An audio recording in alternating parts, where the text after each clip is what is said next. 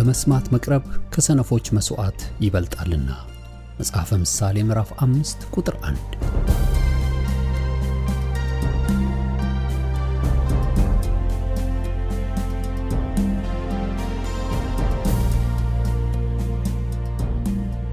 ይህን የእውነትና የሕይወት ድምፅ አገልግሎትን ለማድመጥ መቅረቦ ብልህነት ነው። ስለዚህ ጊዜውን ሰጥተው ለማድመጥ መወሰኖ ማትረፊያ ይሆኑሎታል።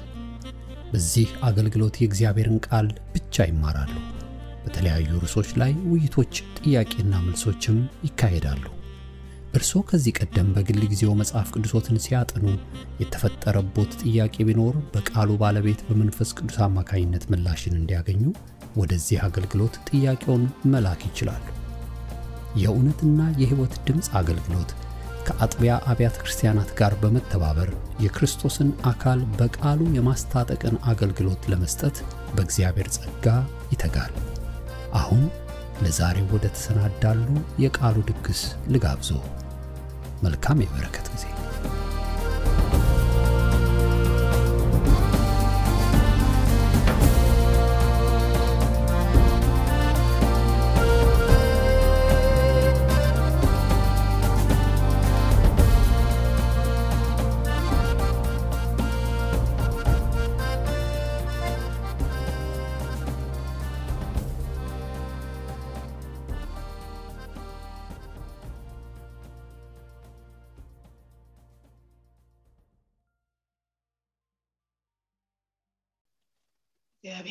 ይመስገን ስለ ሕያውነቱ። የሐዋርያው የጳውሎስ መልእክት ወደ ቲቶ ምዕራፍ አንድ ከቁጥር አንድ ጀምሮ አነባለሁ። የእግዚአብሔር ባሪያና የኢየሱስ ክርስቶስ ሐዋርያ የሆነ ጳውሎስ በእግዚአብሔር ለተመረጡት እምነት እንዲሆንላቸው በዘላለም ሕይወት ተስፋ እንደ አምልኮት ያለውን እውነት እንዲያውቁ የተላከ ስለዚህም ሕይወት የማይዋሽ እግዚአብሔር ከዘላለም ዘመናት በፊት ተስፋ ሰጠ። በዘመኑም ጊዜ መድኃኒታችን እግዚአብሔር እንዳዘዘ ለእኔ አደራ በተሰጠኝ ስብከት ቃሉን ገለጠ ይላል። እግዚአብሔር አምላክ ስለዚህ ከፍ ያለ ተስፋ ተወዳዳሪ ስለሌለው ተስፋ ስንነጋገር መንፈስ ቅዱስ ያብራል። እግዚአብሔር ሆይ በሰው አእምሮ የሚገለጽ አይደለም፣ በሰውም አእምሮ የሚደረስበት አይደለም። መንፈስ ቅዱስ አንተ ካበራህልን ይህ ህይወት ድንቅ ህይወት እንደሆነ ይህ ተስፋ እጅግ አስደናቂ እንደሆነ እንድናስብ እንሆናለን። አቤቱ እርዳን። በኢየሱስ ክርስቶስ አሜን። አሁን እንዳነበብኩት ስለ ዘላለም ህይወት ተስፋ ነው በመጠኑ የምናየው። ስለ ዘላለም ህይወት ተስፋ እግዚአብሔር አስቀድሞ በነቢያት ሲናገር ቆይቶ በመጨረሻ ግን ገለጠው። ይህም ተስፋ ይህም ህይወት ኢየሱስ ክርስቶስ እንደሆነ በእርሱ በኩል ሰዎች ከእግዚአብሔር ጋር እንደሚታረቁ እንደገናም ደግሞ የእርሱን ህይወት ተካፋዮች እንደሚሆኑ ያው ከቃሉ እንመለከታለን። የዘላለም ህይወት ተስፋ የሚለው የጊዜን ነገር አይደለም በዋናነት የሚናገረው የኢየሱስ ክርስቶስን ህይወት የዘላለምን ህይወት የምንጋራ መሆናችንን ያንን ተስፋ እግዚአብሔር እንደተናገረ እንዳደረገ ለተቀበሉት ሁሉ ደግሞ ይህ ህይወት እንደተሰጠ በጌታ ቃል እንመለከታለን።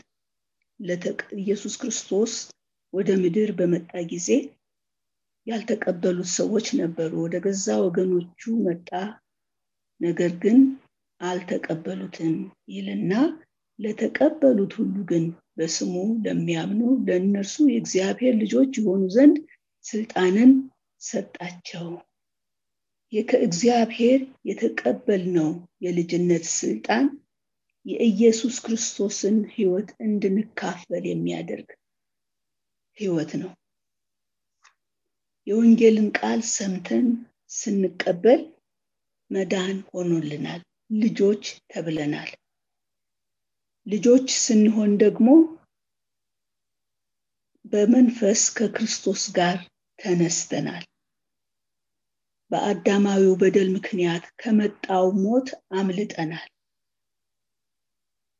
እርሱ ሞቶ እኛንም ደግሞ ሞቶ ሲነሳ እኛም የትንሣኤው ተካፋዮች እንድንሆን አድርጎናል።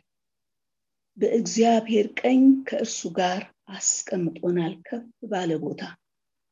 በኤፌሶን ተዘርዝሮ እንደምናየው ኃይላ ስልጣናት ሁሉ ከእግሩ በታች እንዲሆኑ ሁሉን ይገዛ ዘንድ እግዚአብሔር አስነስቶታል። እርሱን ባስቀመጠበት ቦታ እኛ በእርሱ ተሰውረን ደግሞ ከእርሱ ጋር ተቀምጠናል። ከእርሱ ጋር ከተነሳችሁ ክርስቶስ በእግዚአብሔር ቀኝ ተቀምጧል እና ህይወታችሁም በእግዚአብሔር ከክርስቶስ ጋር ተሰውሯልና ብሎ በቆላሲያስ ሶስት ሶስት ላይ ይናገራል። ከክርስቶስ ጋር ተሰውሮ ህይወታችን በአብ ቀኝ አለ። እርሱ ስላስነሳን ከሞት። በእኛ ስራ ሳይሆን እሱ ባደረገው ስራ እኛ እንድንድን በአብ ቀኝ እንድንቀመጥ አድርጎናል። ይሄ ተስፋ ነው። ይህንን ህይወት ማግኘታችን ነው ትልቁ ተስፋ። ይህንን ተስፋ እግዚአብሔር ሲሰጠን እንደ መያዣ መንፈሱን ደግሞ ሰጥቶናል። በመንፈሱ ታትመናል። ስለዚህ መዳናችን ወይም የዘላለም ህይወት አግኝተን ከእርሱ ጋር ሙሉ በሙሉ መሆናችን የሚረጋገጥበት ዘመን አለ። አሁን ብንሞት ወደ ጌታ እንሄዳለን። ነገር ግን መዳናችን ሙሉ የሚሆነው ግን ወደፊት በምድር ባለንበት ጊዜ የሚሆኑ ነገሮች የሚከናወኑ ነገሮች ወደ ሙላት እንዲመጣ መዳናችን በእኛ ውስጥ የሚከናወን ነገር አለ ይሄ በጸጋ የተቀበልነው ህይወት በጸጋ ተሰጥቶን በእምነት የተቀበልነው ህይወት በውስጡ የያዘው ተስፋ አለ። አንዱ እርሱን የመምሰል ተስፋ ነው። ዛሬ በስጋንን በሰው ልማድ ነው የምንመላለሰው በሰው ልማድ ነው የምንዋጋው እንደ ሰው ነው የምንኖረው። ነገር ግን ይሄ ህይወት ካለፈ በኋላ ግን እሱን እንመስላለን። በዮሐንስ ሶስት ሁለት ላይ ዳሩ ግን ቢገለጥ እርሱ እንዳለ እናየዋለን። እርሱን እንድንመስል እናውቃለን ይላል። ምን እንደምንመስል አይታወቅም ይልና ይህን ይሄን ይመስላል ብሎ ለመግለጽ የተቸገረ ይመስላል። ግን እርሱን ግን እንመስላለን። ይህንን ተስፋ ይዘን ነው የምንሄደው። አንድ ቀን ጌታን እንመስላለን? የትንሣኤውን አካል እንለብሳለን። በዚያ አካል ውስጥ ደግሞ ስንኖር ሁሉ ነገር የተገዛለት ህይወት የድል ህይወት ነው የምንኖረው። ሌላው ደግሞ በውስጡ ያለ ተስፋ አብሮ ከክርስቶስ ጋር ወራሽ የመሆን ተስፋ። እርሱ ልጅ ነው በእርሱ በኩል እኛም ልጆች ሆነናል። ስለዚህ ከእርሱ ጋር ደግሞ እኛ እንወርሳለን። እግዚአብሔር ለሚያምኑት እንዲወርሱት ያለው ነገር ሁሉ እኛም የዚያ ተካፋዮች ነው የምንሆነው። ተራ ሆነን አናልፍም። ነገር ግን በክብር ከእርሱ ጋር ከኢየሱስ ክርስቶስ ጋር በክብር እንገለጣለን። ህይወታችን የሆነ እርሱ ሲገለጥ ከእርሱ ጋር አብረን እንገለጣለን ይላል ቆላሲስ ሶስት አራት። እና ክብር ያለው ህይወት ነው የምንኖረው። ተስፋችን እርሱን እንደምንመስል ያወቅን ደግሞም ከእርሱ ጋር ወራሾች ሆነን እሱ ባደረገው ስራ አብረን የምንወርስ ሆነን የምንኖርበት ህይወት ይመጣል። በክብር ደግሞ እንገለጣለን። እርሱ ህይወታችን የሆነው ሲገለጥ ነው የሚለው። እና ኢየሱስ ህይወታችን ነው። እሱ ነው የዘላለም ህይወት የምንለው። እና በዚህ ህይወት ውስጥ ያለን ሁሉ ክብር የሚጠብቀን ህዝቦች ነን። ይሄ ተስፋ አለን ይህንን ተስፋ የምንጠባበቅ ሰዎች ምን ልናደርግ ይጠበቅብናል ተጽፏል ተስፋዋለን እንመስላለን። እንደዚህ እያል ዝም ብለን መናገር ሳይሆን ከኛ ደግሞ የሚጠበቅ ነገር አለ። ወንጌል ከተሰበከ በኋላ ማመን ያን የተሰበከውን ነገር ማመን አስፈላጊ እንደሆነ ስናምን እግዚአብሔር በጸጋው እንደሚያድነን ያ ጸጋ ደግሞ የእኛን ስራ የሚጠብቅ ሳይሆን ተሰርቶ ያለቀ የክርስቶስ ስራ በእግዚአብሔር ዘንድ እኛን ተቀባይ እንዲያደርገን አድርጓል። ለመዳን የምናደርገው ነገር የለም። ሲሰበክልን ወንጌል በእምነት መቀበል ብቻ ነው። ካመን በኋላ ላለው ተስፋው ሙሉ ሆኖ ለመጨበጥ ግን እንድናደርግ የሚጠበቅብን ነገር አለ። እርሱም ቢሆን ግን በጸጋው ነው በእኛ ድካም አይደለም በእግዚአብሔር ጸጋ በመታመን እግዚአብሔር ያሰበልንን ነገር እንቀበላለን። አራት ነጥቦችን እናያለን ልናደርገው የሚገባ ነገር። በእርሱም ይህን ተስፋ የሚያደርግ ሁሉ እርሱ ንጹህ እንደሆነ ራሱን ያነጻል ይላል ዮሐንስ ሶስት ኢየሱስ ክርስቶስ ንጹህ ነው።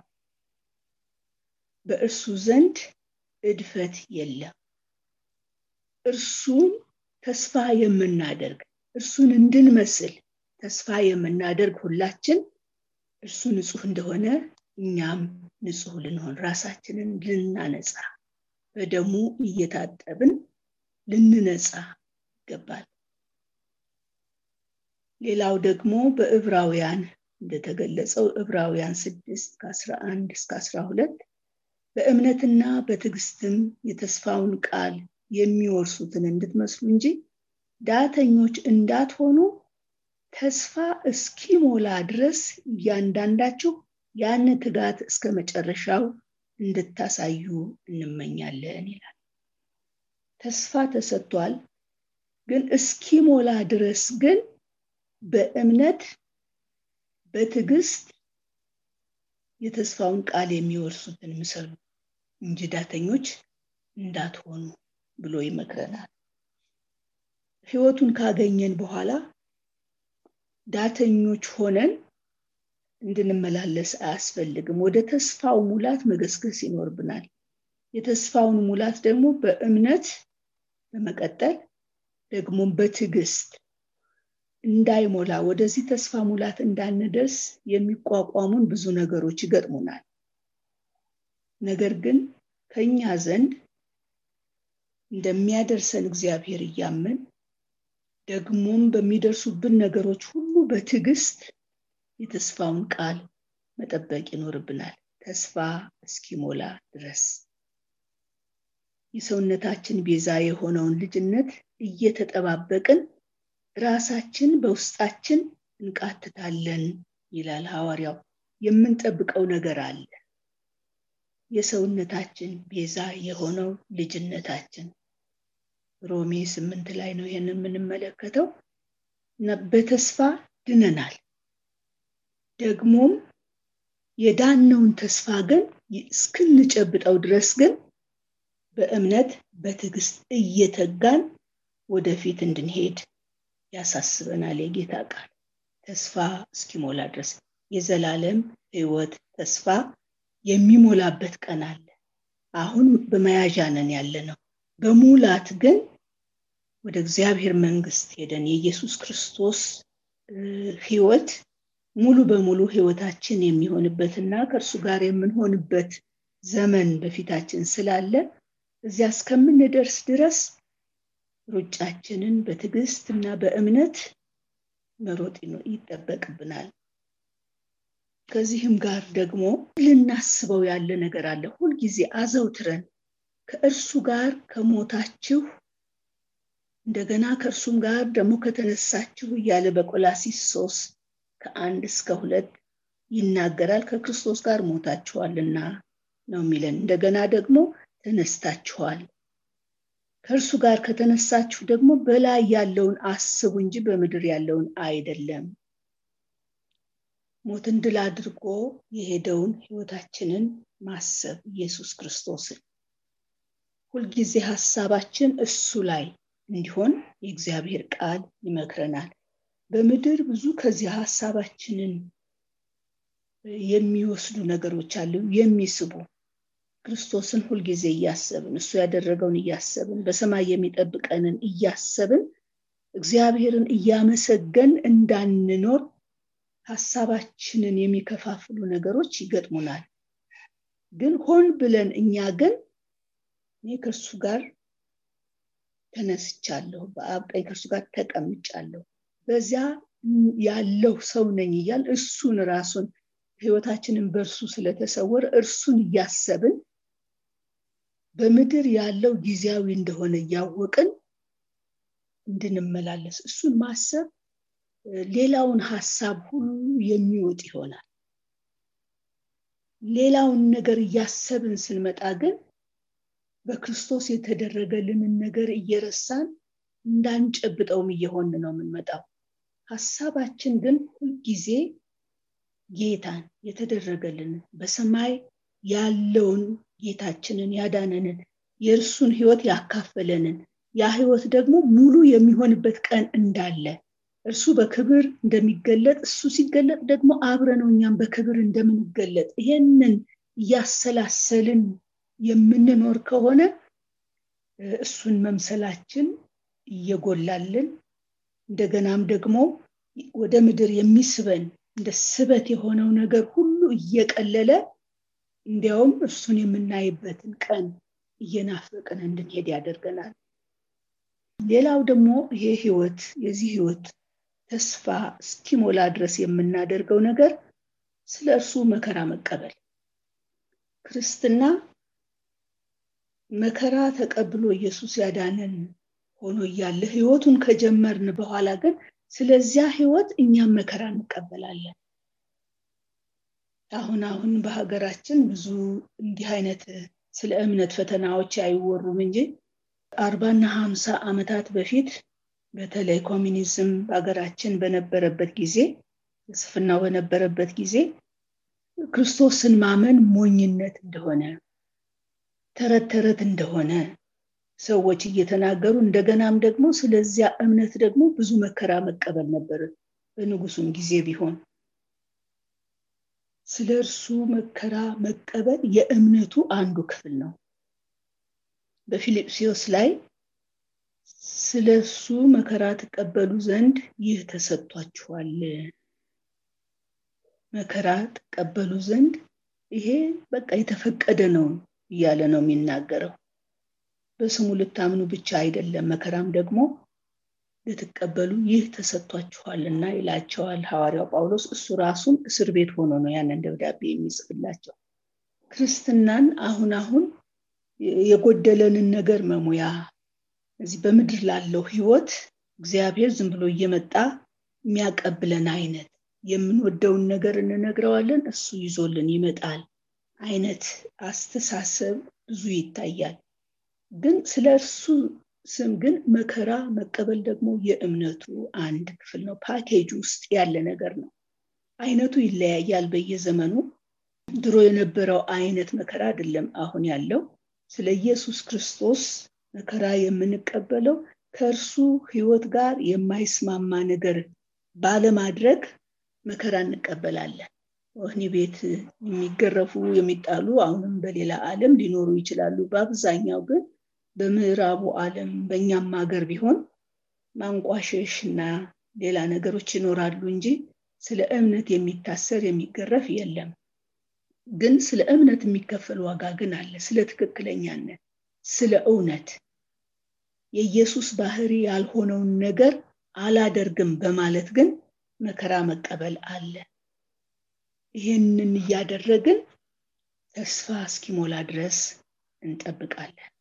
ስለ እርሱ መከራ ስንቀበል ደግሞ በደስታ እንድናደርገው ስለ ዳንኩ ነው ይሄ የሆነው እንድንለው ደግሞ ሐዋርያት ይህንን አስተምረውን አልፈዋል ታስረው ከዚያ በኋላ ገርፈው ሲለቋቸው ስለ ስሙ የተነቀፉ እንደሆኑ ስለቆጠሩ ደስ እያላቸው ወጡ ይላል መሰደብ መገረፍ ያስደሰታቸው ለምንድን ነው እነሱም ክርስቶስ ከክርስቶስ ጋር ራሳቸውን አይዴንቲፋይ አድርገው በቃ ተቆጠርን ስለ ስሙ ለመነቀፍ የበቃን ሆነን ተገኘን ማለት ነው እያሉ ነው ደስ እያላቸው የወጡ ይህ መቼም እርሱን ልመስል በመከራውም ልካፈለው እወዳለሁ ብሎ ሐዋርያው ጳውሎስም ይናገራል። ይሆንልኝ በመከራው ልካፈል በሞቱ ልመስለው እመኛለሁ እወዳለሁ ይላል። እስከዚያ ድረስ የክርስቶስ ህይወት ምን ያህል እንደተመቸው ነው የሚያሳየን። እኛም ይሄ ህይወት ተመችቶን እንደገናም ደግሞ በምድር ባለንበት ጊዜ ተልኳችንን ጨርሰን ወደ ተስፋው ሙላት እንድንገባ አንዱ የሚጠበቀው ነገር ስለ እርሱ መከራ መቀበል ነው። በዚህ መከራ ውስጥ እግዚአብሔር ጸጋ ይሰጣል የበለጠ ኢየሱስን እንድንወደውና እንድናደንቀው ያደርጋል። ግን በዚያው ልክ ደግሞ ትዕግስትና እምነቱን ቸል ካል ነው የጊዜውን ነገር የጊዜውን ምቾት የምንወድ ከሆነ ግን ተሰናክሎ ወደ ተስፋው ሙላት አለመግባትም አለ። እግዚአብሔር ከዚህ ይጠብቀን። የምናየው ጎልቶ አእምሯችንን የሚይዘን ተስፋው እንዲሆን እና ተስፋው ሲሞላ ምን ይሆን ይሆን ብለን እንደው እያሰብን ብንገሰግስ ትልቅ ረፍት ውስጥ ነው የምንገባው። ስለ ተስፋው ምንነት በስፋት በመጽሐፍ ቅዱሳችን ተጽፎ ስለሚገኝ ቃሉን ባነበብን ቁጥር የሚጠብቀንን ተስፋ እያየን እንሄዳለን። የተሞላ ነው ነገር ነው የሚጠብቀንም። ከጎደለ ደግሞ ሌላ ነገር ስለሚሞላ ከተስፋው ተቃራኒ የሆነ ነገር እየሞላ ከሄደ ደግሞ ተስፋውን እያቃለል ነው እንሄዳለን። ነገር ግን ቃሉን በተሞላን ቁጥር ግን በእግዚአብሔር ተስፋ በሚጠብቀን ተስፋ ስለምንሞላ ደስታችንና ናፍቆታችን እየጨመረ ነው የሚሄደው። ሐዋርያው ጳውሎስ ይህንን ስለተረዳ ነው። ሊሄድ ከክርስቶስ ጋር ልሆን እናፍቃለሁ ከሁሉ የሚሻል ነውና ይላል። ከዚህ ምድር ምንም ነገር ከሚሰጡት ይልቅ ወደ ጌታ ቢሄድ እዚያ ከእርሱ ጋር ቢሆን የተሻለ እንደሆነ አይቷል። ስለዚህ ይሻላል ግን ስለ እናንተ ግን ቆያለሁ ይላል። ይህን ያህል የሚናፈቅ ነው ተስፋችን ሙሉ ሲሆን እዚህ የሚያጋጥሙን ችግሮች ፈተናዎች ውጣውረዶች ሁሉ የሚጠቃለሉበትና ምዕራፋቸው ተዘግቶ ላናያቸው ከእርሱ ጋር የምንሆንበት ተስፋ ነው በክርስቶስ ኢየሱስ ያገኘነው ተስፋ የዘላለም ህይወት የኢየሱስ ህይወት በህይወታችን ሙሉ ሆኖ ተስፋው ሞልቶ ከእርሱ ጋር ስንኖር ደስታችን እጅግ ታላቅ ይሆናል። በምድር ስንኖር እንዴት ይቻላል? የሚስበን ብዙ ነገር አለ እንላለን ብዙ ጊዜ። እንደ ወንጌል ማን ጸድቆ እንደ ገድል ማን ተኮንኖ ይላሉ እንደ ወንጌል መጽደቅ አይቻልም። ይህን ሁሉ እንዴት አድርገን እንችላለን የሚል አባባል ነው በቤተ ክህነት አካባቢ የሚነገር ነው። ግን አለው እግዚአብሔር ፕሮቪዥን አለው የሰጠው ያዘጋጀው ነገር አለው። በቲቶ ላይ ሰዎችን ሁሉ የሚያድን የእግዚአብሔር ጸጋ ተገልጧልና ይህም ጸጋ ኃጢአተኝነት እና ዓለማዊ ምኞትን ክደን የተባረከውን ተስፋችንን እርሱም የታላቁን የአምላካችንንና የመድኃኒታችንን የኢየሱስ ክርስቶስን ክብር መገለጥ እየጠበቅን ራሳችንን በመግዛትና በጽድቅ እግዚአብሔርንም በመምሰል በአሁኑ ዘመን እንድንኖር ያስተምረናል። መድኃኒታችንም ከአመፅ ሁሉ እንዲቤዥን መልካሙንም ለማድረግ የሚቀናውን ገንዘቡን የሚሆነውን ህዝብ ለራሱ እንዲያነጻ ስለኛ ነፍሱን ሰጥቷል። ስለ ተስፋ ስንናገር ይህ ክፍል አንዱ ልናውቀው የሚገባ ክፍል ነው። የተባረከ ተስፋችን እያለ ስለ ኢየሱስ ክርስቶስ ዳግም ምጻት ይናገራል። ለተቀበልነው ለሁላችን የሚጠብቀን የተባረከ ተስፋ የኢየሱስ መምጣት ነው። አምነን እንድንቀበለው ያደረገ የእግዚአብሔር ጸጋ እንዲሁ እንድንኖርም ደግሞ የሚያስችል ጸጋ አለው ምንድን ነው የሚያደርገው ያዳነን ጸጋ? ስንኖር ደግሞ አንደኛ የሚያደርገው ዓለማዊ ምኞትን ያስክደናል። ይህን ጸጋ አክብረን ስንኖር በውስጣችን የእግዚአብሔር ህይወት ሲጀምር አንዱ የሚያደርገው ነገር ዓለማዊ ምኞትን ማስካድን መጥላት። ዓለማዊ ምኞት አይጠቅመኝም አይረባም ሊመጣ ካለው ተስፋ ጋር አብሮ አይሄድም ብለን እንድንክደው ያደርገናል። ይሄን የእግዚአብሔር ጸጋ ካላደረገው በስተቀር በአእምሮ የሚደረግ ነገር አይደለም። እንደገና ደግሞ ክርስቶስ እንደሚመጣ በክብር እንደሚመጣ ደግሞ እያሳየን ለመጠበቅ ደግሞ የሚያስችል ይሆናል ይሄ ጸጋ። የጌታ ክብር ሲታየን ያንን ክብር ደግሞ ለመጠበቅ አቅም ሲሰጠን በየቀኑ በክብሩ ውስጥ እንድንመላለስ ህይወታችንን ይገፋፋዋል።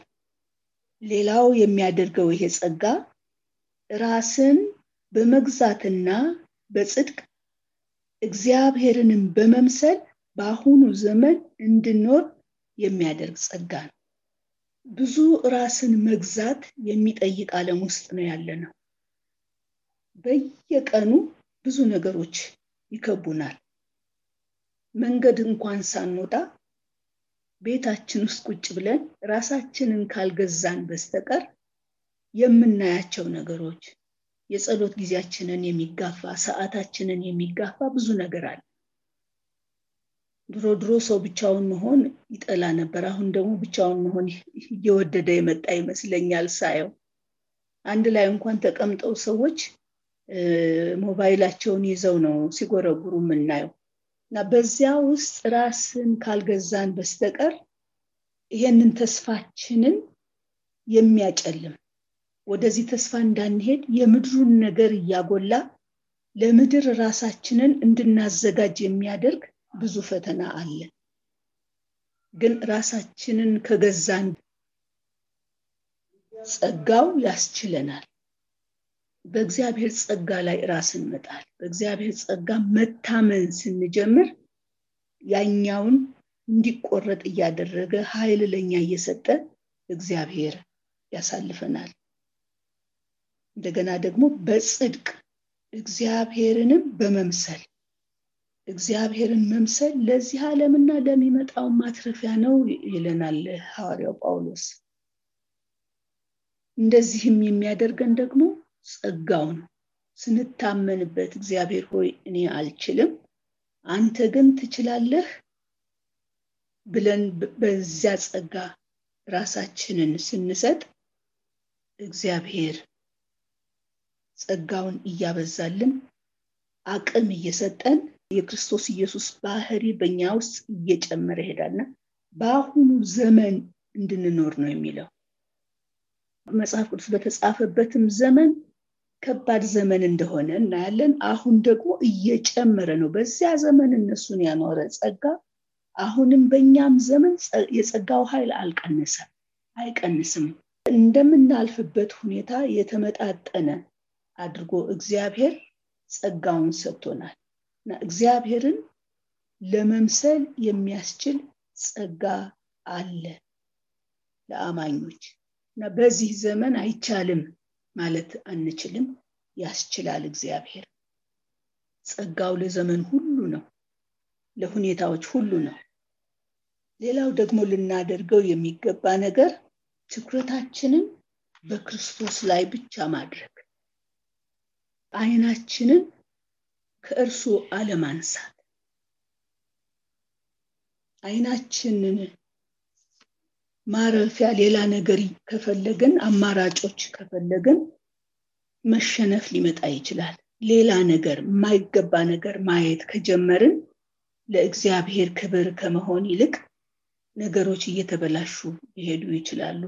ስለዚህ በቂ ጸጋ አለ ኢየሱስ ክርስቶስን በማየት የሚገኝ እሱን ራሱን ስንመለከተው ምሳሌያችን ነው ለሁሉ ለጽድቅም ሩጫን በመፈጸም የእሱ ህይወት ነው እኮ ህይወታችን ውስጥ ያለው። እየጨመረ ሄዶ ሙላት እስክንደርስ ድረስ ነው እንጂ የእሱ ህይወት እኮ ህይወታችን ውስጥ አለ። ድል አድርጎ እንዲሄድ ያደረገው ህይወት በእኛም ውስጥ አለ። እግዚአብሔር ያንን ነው ያካፈለን። ልጆቹ ሲያደርገን ያንን ህይወት እንድንካፈል ነው ያደረገው። ወራሾች እንድንሆን አድርጎናል ስለዚህ እንዴት ይሆናል? ይህ አይሆንልኝም የሚል ሀሳብ እንዳይኖር የሚያስችል ጸጋ አለ። ቲቶ ውስጥ ያለው ይህ ጸጋ ኃጢአተኝነትንና አለማዊ ምኞትን ያስክዳል። የተባረከውን ተስፋችንን የታላቁን የአምላካችንና የመድኃኒታችንን የኢየሱስ ክርስቶስን ክብር መገለጥ እንድንጠብቅ ያደርጋል። መጠበቅ አድካሚ ነው በተለይ ቀኑ ያልተቆረጠ ነው እንግዲህ የጌታ መምጣት በዚህ ቀን ይመጣል አይባልም። ከኛም በፊት የነበሩ እየጠበቁ ሄደዋል። እና መቼ እንደሆነ አይታወቅም ብለው ፌዘኞች ስንጠብቅ ስንት ዘመን አልፏል ብለው ቸል ሊሉ ይችላሉ። እኛ ግን እዚያው ሳንተባበር እግዚአብሔር የተናገረውን የሚያደርግ አምላክ እንደሆነ በማመን እየጠበቅን በትዕግስት በእምነት እየጠበቅን እንድንኖር የሚያደርገን ጸጋው ነው። እግዚአብሔር ጸጋህን ስጠን እጠብቃለሁ ፈቃደኛ ነኝ ካልነው ይህንን ጸጋ ይለቅልናል። እንደምናልፍበት ሁኔታ እንደ ማንነታችን እግዚአብሔር አባት ስለሆነ የሚበቃ ጸጋ ይሰጠናል። የምንኖርበት ዘመን አይ ከባድ ነው። እንደው ካመንኩ ይበቃል። ለስለስ አድርጌ ሊያዘው በገደብ ላድርግ አይባልም። እግዚአብሔርን በመምሰል ነው ክርስትና የሚኬደው። ጸጋን ግን ከእርሱ እየለመነ ስለሚቻል ነው እግዚአብሔር ደግሞ እንደዚያ ኑሮ የሚለን የሚያስችል ጸጋ በእግዚአብሔር ዘንድ ስላለ። ያውም በአሁኑም ዘመን ቢሆን በነ ጳውሎስም ዘመን ኖረው አልፈዋል። ምስክሮች ሆነው በእኛም ዘመን እግዚአብሔር ያሳልፋል። በዚህ ዘመን እግዚአብሔርን ለመምሰል የሚረዳን አንዱ ነገር ምነው ከአመፅ የሚቤዥ እግዚአብሔር ስላለ ያድነናል። በውስጣችን እንኳ ተሰርቶ ያላለቀ ማንነታችንን በየጊዜው ወደሱ ይዘነው ከቀረብን እግዚአብሔር ያንን ሁሉ ከኛ እያስወገደ መልካም የምናደርግ ህዝቦች ያደርገናል። መልካሙን ለማድረግ የሚቀና ገንዘቡ የሆነ ክፉ ስናደርግ የማይገባ ነገር ስናደርግ ለራሳችን ስለቀረብን ስለምንጎዳበት ሳይሆን ጌታዬን እንዴት አሳፍረዋለሁ? ጌታዬ ሞቶልኝ ህይወቱን ሰጥቶኝ እንዴት ሌላ ህይወት እደባልቃለሁ የሚል ቅናት ውስጣችን ይገባል። ሰዎች ኃጢአትን ሲያደርጉ እስካልታዩ ድረስ ዝም ብለው ይቀጥላል ይሄ ለጌታ አለመቅናት ነው። እድል አግኝተው ቀዳዳ ሰው ማያቸው ሲሆን የፈለጉትን ነገር ያደርጋሉ። መንፈስ ቅዱስ እንደሚያዘን የክርስቶስን ህይወት የመነካካት ነገር እንደሆነ አለማሰብ። እሱን እኮ ያሳዝነዋል። የሞተልኝን ጌታ የሌለውን ህይወት የእሱ ያልሆነውን ህይወት የሚያሳይ ነው። ይሄ ቆሻሻ ነገር ነው ብለን በቅናት እንድናስወግድ ጸጋው ያስችለናል። እኛ ግን ፈቃደኛ መሆን አለብን። ለእግዚአብሔር ክብር መቅናት ለእግዚአብሔር ስም መቅናት በኢየሱስ ክርስቶስ ያለው ህይወት ሲበላሽ መቅናት ያንን መጥላት ሲኖር ጸጋ እየተጨመረልን ነው የሚሄደው። ኃጢአትን ሰዎች ተደብቀው ሲያደርጉ ምንም አይመስላቸው። መልካሙን በማድረግ የሚቀናውን ገንዘቡ የሆነውን ህዝብ ለማዘጋጀት ጌታ እንዴት እንደሚወዳ ለማወቃቸው ነው። የጊዜውን ስሜታቸውን ሀሳባቸውን ለማርካት የሚሄዱት ኢየሱስ ለራሱ ህዝብን እንዲያነጻ ነፍሱን የሰጠበት ምክንያት እንደሆነ አለማወቅ ነው። እና ለእርሱ ያለን ፍቅር ለእርሱ ያለን ቅናት እየጨመረ ሲሄድ ግን የተለቀቀውን ጸጋ የተገለጠውን ጸጋ እንጠቀምበታለን። ያንን ጸጋ በመጠቀማችን ደግሞ እግዚአብሔር እናከብራለን ደስ እናሰኘዋለን እኛም የእረፍት ሰዎች እንሆናለን። ጌታ የሰጠውን ጸጋ አለመቀበል ማባከን ነው። ሁልጊዜ ልንጠቀምበት አቬለብል የሆነ የተለቀቀ ጸጋ በእግዚአብሔር ዘንድ አለ። ኢየሱስ ክርስቶስን መስለን እንድንኖር እግዚአብሔርን እያከበርን እንድንኖር የሚያደርግ ጸጋ በክርስቶስ ኢየሱስ ተገልጦልናል። አንድ ቀን ደግሞ ተስፋው ይሞላል። ተስፋውን ጨብጠን ዳግመኛ እንዴት እኖራለሁ፣ እወጣለሁ፣ እወርዳለሁ? የማንልበት መከራ መጣብኝ እንዴት አልፈዋለሁ ብለን የማንጨነቅበት ጸሎት የሚያበቃበት ተስፋ በማየት የሚደመደምበት ዘመን በፊታችን አለ። ያንን ዘመን እንድንደርስ እግዚአብሔር ይርዳል። ተስፋ የምናደርገውን ነገር ስንጨብጥ እዚያ ላይ ይጠቀለላል። ለእግዚአብሔርም ደግሞ በድል ያለፍን ሰዎች ከሆን ክብር የምናመጣ ገንዘቡ የምንሆን ለራሱ የሚወደው አይነት የፈልገው አይነት ህዝብ ሆነን እንገኝለታለን። እርሱ እንዲህ ዋጋ ከፍሎ ከሞተልን እኛ ደግሞ እሱ በከፈለው ዋጋና በተለቀቀ ጸጋ ራሳችንን እየጠበቅን መኖር በጣም ቀላል ነገር ነው። ከሰማያት የወረደበትን እዚህም በምድር የከፈለውን አይተን ግን በተከፈለ ሂሳብ ውስጥ ለመኖር አለመውደድ መቼም ከባድ ነገር ነው። እግዚአብሔር አእምሯችንን ይክፈትልን፣ ለራሳችን ምቾትም ይረዳል። በዚህ ጸጋ ተጠቅመን ተስፋውን ለመጨበጥ ወደፊት መሄድ ከሁሉ በላይ ግን ኃይል የሚሆነን ግን ያዳነንን እርሱን ደስ ለማሰኘት ስንቀና የዚያን ጊዜ አቅም እናገኛለን። ስለ ፍቅር መከራ መቀበል ይቀላል፣ ስለ ምቾት መከራ ከመቀበል ይልቅ እና እግዚአብሔር አእምሯችንን ወደ ራሱ ይሳብልን። ትኩር አድርገን እሱን እያየን እሱ እንደኖረ ነውርን ንቀን ወደፊት ሩጫችንን እንድንሮጥ እግዚአብሔር ይርዳን። አንድ ቀን ግን ተስፋችን ሞልቶ ጨብጠን ለሌላ ነገር የማናስብበት ከእርሱ ጋር ለዘላለም የምንኖርበት ጸሎት የማንጸልይበት ምስጋና ብቻ የሚሆንበት ዓለም እየጠበቀን ያለን ህዝቦች ስለሆን ለዚች ለአጭር ዘመን በጎደሎ ተስፋ ወይም ደግሞ ጭራሽም ከተስፋም ውጭ ሆኖ ከመኖር እግዚአብሔር ይጠብቃል። ጌታ ያዘጋጀልን ተስፋ ታላቅ ነውና ይህንን ተስፋ በሙላት ለመቀበል ወደፊት እንገስግስ። ጌታ ይባርካችሁ።